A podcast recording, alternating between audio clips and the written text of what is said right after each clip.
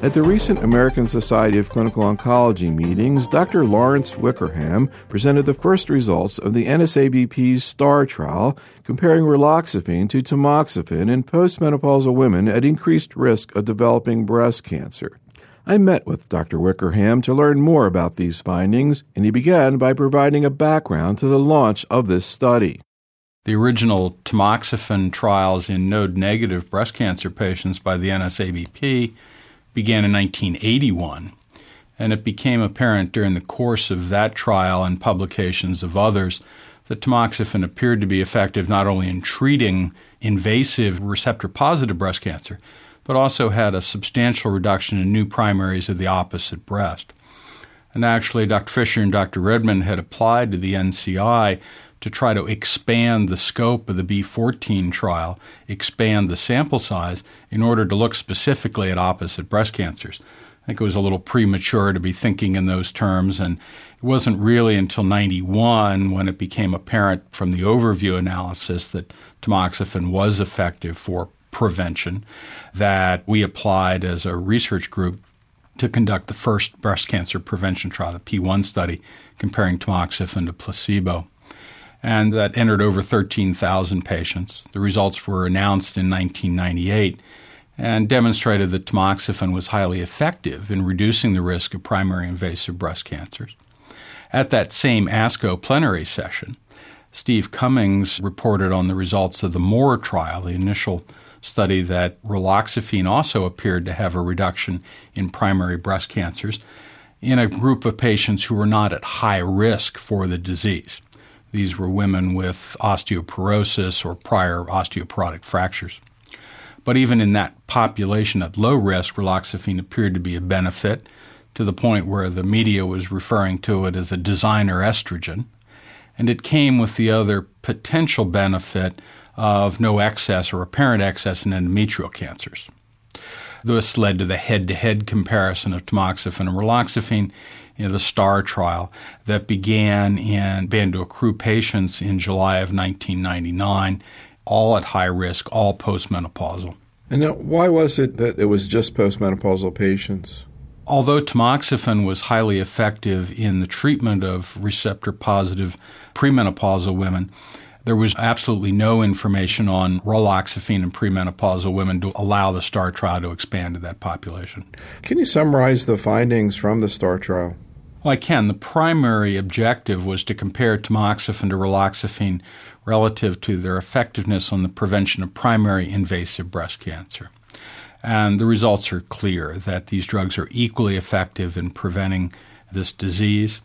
As in P1, the benefits appear to be primarily in reducing receptor positive breast cancers, but there was no increase in receptor negative disease across the group of patients who entered the trial, and these were postmenopausal women at increased risk using the Gail model or women with a prior LCIS. There was no group that failed to benefit. The number of breast cancers occurring in both groups increased with increasing Gail scores, again, giving further validity to this Gail model. And we began then to look obviously at secondary endpoints. One of the main goals was to determine if raloxifene was as effective as tamoxifen, but with fewer side effects. And overall, the safety profile of raloxifene appears to be better. The primary hope was that it would not increase the risk of endometrial cancer. Although we didn't quite reach statistical significance, it's clear that this drug has less of an impact on the endometrium. The women coming into the STAR trial had greater than 50% prior hysterectomies. And that's not by chance. Not only did the women have a Gail model score given to them to qualify for the trial, we also gave them an estimate of their benefit and risk of entering the trial. And it's obvious that if you don't have a uterus, you're not at risk for endometrial cancer. So we were, in many ways, selecting for the absence of a uterus.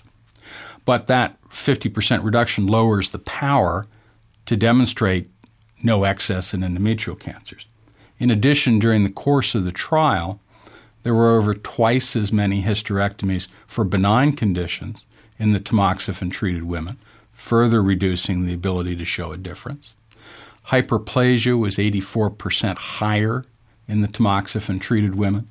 Atypical hyperplasias were 12 to 1 tamoxifen to raloxifene. So all these are consistent with the lack of an endometrial risk associated with raloxifene. There are huge, three other large placebo trials in raloxifene treated women that show no excess in endometrial cancer.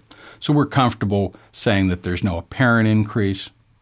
And with additional follow up, we're continuing to follow these patients. We expect that we'll be able to answer that more definitively. There were also fewer cataracts and fewer thromboembolic events, DVTs and pulmonary emboli. Now, both of these drugs are SERMs. Both were known to increase the risk of thromboembolic events, but this was the first real head to head comparison of tamoxifen and raloxifene. And it appears that raloxifene has a lowered risk of thromboembolic events, lower than tamoxifen. So these things combine to make it a more attractive drug in the prevention of this disease. Now, how can we tell from just the STAR data what the effect is of raloxifene in terms of the endometrium as well as deep vein thrombosis compared to no therapy? Well, there is not an untreated control group in this trial. You're correct. You can ask the same questions about how do we know it's reducing the number of invasive breast cancers as well. There, it's a little bit easier because we have the Gail model projections. And the projections at this point in time are that there would have been 312 invasive breast cancers. In the tamoxifen group, there were 163, and in raloxifene, 168. So there we have a demonstrable way to reduce it. The issue of deep vein thromboses and these other endpoints, we require some insight into the cross protocol analyses going back to our tamoxifen P1 placebo trial. So it's not perfect, but it gives us a pretty good insight. The rates of these things in the tamoxifen treated populations are pretty well established. What about the incidence of DCIS? In the original tamoxifen placebo trial, there was a 50% reduction in DCIS and LCIS combined.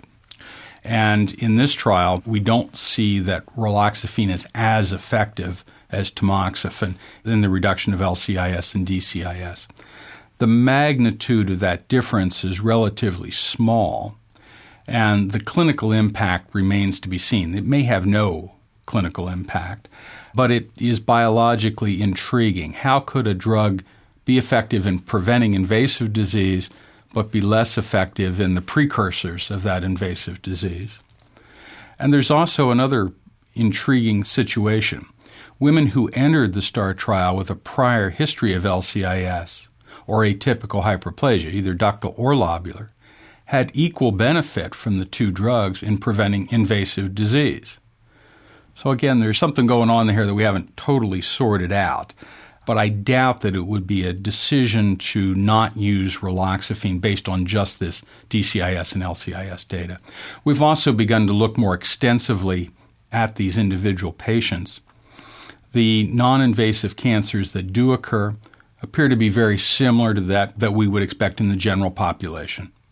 Most were diagnosed based on mammograms showing increasing calcifications. Most were small and allowing the option of a lumpectomy. What do you see as the practical clinical practice implications of the STAR data? Well, of course, this information is going to be submitted to the Food and Drug Administration. We hope that that will result in raloxifene being approved for this indication that is, breast cancer risk reduction, breast cancer prevention. This drug is far more attractive and practical than tamoxifen. And as a result, I think the results will be good news for postmenopausal women at increased risk. They're going to have another option, another chemoprevention option to prevent the development of invasive breast cancers. Tamoxifen, although the trials established proof of principle, hasn't been widely adopted for that purpose. We can talk about why that may be, but the facts are it hasn't been. Raloxifene, Evista, is already being used widely by the non oncology community, the primary care providers, for the treatment and prevention of osteoporosis. And the estimates are over a half a million women are using this drug already in the United States today for those purposes. Those women tend to be older and tend to have a lower breast cancer risk than the group in STAR. And my expectation would be that the number of women receiving raloxifene will increase and it'll be an expanded population of those individuals. You were mentioning the fact that tamoxifen hasn't been utilized as much for risk reduction as maybe we thought it might be in 1998. Why do you think that is? I don't think there's one single reason. It's probably a variety of things. Certainly, the drug was viewed appropriately as a cancer drug and known well to oncologists, but not so well to the primary care providers who are absolutely critical for preventive strategies, whether it be for cardiovascular disease or bone health or breast cancer prevention. And there were lots of press reports out there about the toxicities of tamoxifen. And I think there was some concern that the benefit risk may not favor tamoxifen. This was the first such drug on the market. And doctors are appropriately very cautious about doing the things that are right for their patients. It established the principle that this is indeed a preventable disease. Now we have a second trial that confirms that and allows for an additional option. What's the next step for the NSABP? We plan to move raloxifene ahead as our standard therapy at this point in time and compare it to an aromatase inhibitor, letrozole, in the same population of women as STAR. Postmenopausal women at increased risk based on either the Gail model or a previous history of LCIS treated by excision alone. It's gone through peer review at the NCI and received a priority score higher than our P1 and STAR trial, so we were pleased by that. And we're now in the process of finalizing the protocol document. We'll submit that to the NCI, and we hope to be able to begin the trial, the accrual phase, sometime this calendar year. Now, also, an aromatase inhibitor, in this case, anastrozole, is being looked at in the United Kingdom, being compared to placebo. What are the data from the prior trials in invasive disease that led to the concept of using AIs for prevention? Right, it's continuing this theme, if you will, of looking at ways to modify estrogens and their effect on the breast. The SERMs, the selective estrogen receptor modulators, are focused on the receptor itself in all likelihood, although the precise mechanism probably isn't established. Aromatase inhibitors, by reducing the level of estrogens, work at the ligand level rather than at the receptor. And in the large adjuvant trials, and there are a lot of them out there with different designs, the aromatase inhibitors are superior to tamoxifen in the treatment of breast cancer and also appear to be superior in reducing the risk of new contralateral breast cancers. So, just as it's replacing tamoxifen as a treatment, we think it's a reasonable comparison to move it forward in a head to head comparison in the prevention setting. The data suggest a 35 to 50 percent or more further reduction in opposite breast cancers. And we're using letrozole in the traditional adjuvant setting, if you will, immediately after diagnosis. It is effective in reducing opposite breast cancers. Even more intriguing, the MA17 study, after the completion of about five years of treatment, showed a further reduction in opposite breast cancers by women who began letrozole at that point in time. We're also having a treatment trial in a duration study of letrozole. In essence, it's five versus 10 years of letrozole. So it makes for a nice compendium across all of our treatment and prevention strategies and will allow for our members to become very comfortable with the drug and also for us to develop a huge database, not only on its effectiveness, but also its safety. And I guess the reason for the excitement is that when you talk about these reductions that have been seen in second breast cancers with the AIs, that's above and beyond what was seen with tamoxifen. That's correct. The control arms in all of these trials, except the MA17 trial, were tamoxifen. Can you summarize sort of what your take is on the side effects and toxicities of AIs versus tamoxifen and how you think that's going to play out in the prevention setting?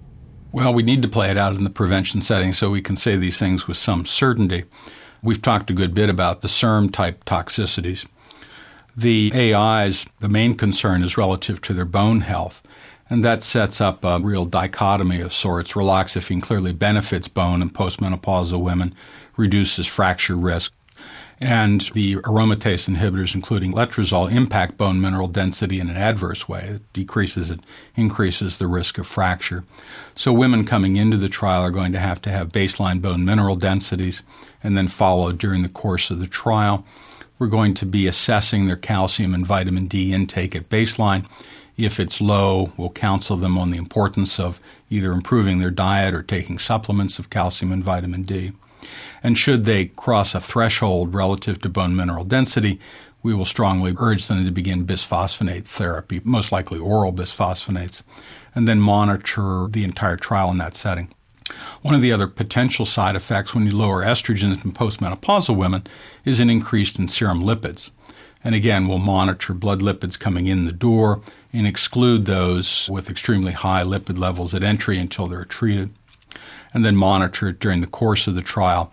Again, should their cholesterol or other lipids become out of the normal range, we would institute statin therapy as indicated. So, although it's raloxifene versus an AI, we're going to have to monitor all of their drug intakes very carefully so that at the end of the trial we'll be able to have a reasonable assessment of the overall picture of not only breast cancer prevention, but what the costs are relative to drugs and other activities that the women would be undergoing. Any take from looking at the invasive trials in terms of quality of life on tamoxifen in postmenopausal women compared to the AIs, vasomotor symptoms, you know, sort of daily kinds of symptoms? There haven't been huge differences in quality of life in those trials. They've been studied, but not in massive numbers. Clearly, the vaginal dryness and vaginal irritation are different in the various drugs, and dyspareunia, and as a result, quality of life relative to sexual activity is one of the concerns with the AIs. In the P2 trial, in the STAR trial, we looked at quality of life issues very carefully, actually, in by quality of life standards, a fairly large group of individuals, and showed overall only minimal impact, no significant differences in the formal quality of life measures, and only minor changes in symptoms. We would continue that level of scrutiny in the P4 trial, which we've tentatively named the Stellar trial, trying to continue our astronomical theme. A little pun. That's true. Star, stellar. That's good. Yeah. Dr. Patty Ganz from UCLA is the chair of our Behavioral and Health Outcomes Committee. They're looking very carefully at a formal quality of life measurement. And the group at Wake Forest, that's headed by Dr. Sally Shumaker, will also be looking at cognitive changes in the two groups, following the same testing strategies that we've used in P2 with our COSTAR trial. And those were the same instruments that were utilized during the Women's Health Initiative studies as well. You're talking about therapies now, five years, and the B42 study, we're going to look at beyond five years of you know, taking a medication every day. What do we know about patients' ability or adherence to taking this type of treatment? Well, we published in the JAMA article on P2 the compliance adherence figures, and a number of the reviewers were somewhat shocked to see that only 68 to 71 percent of the patients remained on therapy at about four years those are numbers are actually pretty darn good and are certainly better than you would see in the general population of oncology patients, much less prevention patients. We spend a fair amount of time and energy educating our physicians and our nurses and coordinators about the importance of compliance and adherence. One of the most important ones within the context of a clinical trial is you get to pick your patients a bit. So we try to identify those individuals most likely to be compliant with the regimen not only taking their pills, but getting their follow up exams and their mammograms and so forth. And then we institute a number of strategies to help during the course of the trial maintain that level of compliance. We design our trials with a built in level of non compliance. And in the STAR trial, we were substantially lower than we had originally expected. So that's good for the conduct of the trial. But clearly, you want patients to be taking their medications so that they can get the maximum benefit and so that the study results are as accurate as possible, not only for benefits, but also side effects and toxicities. Then taking that information and applying it to the general population, not in clinical trials, has become an area of interest of late. And there will be increasing attention paid to that, not only in prevention, but in treatment. As we have more and more oral agents in oncology, it's going to become all that more important for us to be thinking about the importance of maintaining our patients on their therapies. Any practical suggestions to physicians and nurses taking care of breast cancer patients on long term endocrine intervention, whether it's prevention or treatment, in terms of trying to promote the patient to take their medication? There are a variety of things, and the most important one is simply to ask in an open fashion whether or not they're having any difficulties taking their medication.